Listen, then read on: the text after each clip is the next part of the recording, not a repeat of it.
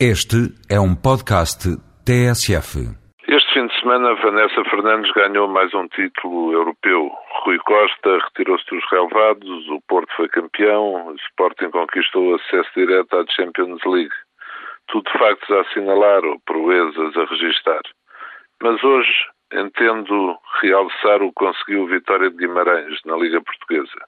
Conseguiu o terceiro lugar e vai à pré-eliminatória da Liga dos Campeões fez uma grande época. E neste domingo, na última jornada, ganhou o jogo e, mais relevante, perante um estádio completamente cheio.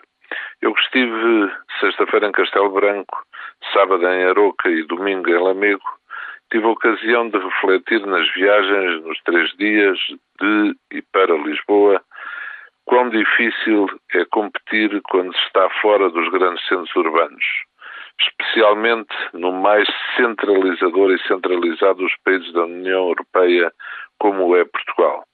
Ora, ver o estádio do Guimarães com a lotação esgotada, não por causa da visita de um dos clássicos grandes do futebol português, mas por causa do próprio Vitória de Guimarães, é obra.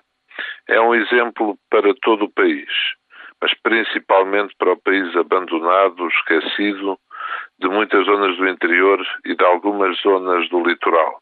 É, pois, de justiça destacar esta dupla proeza do Guimarães, o lugar que alcançou, mas principalmente o de criar e empolgar uma grande massa associativa, uma massa adepta própria. Portugal precisa de mais feitos assim, em todas as áreas da atividade. Centros de energia e de sucesso, projetos com força própria em diferentes zonas do território nacional.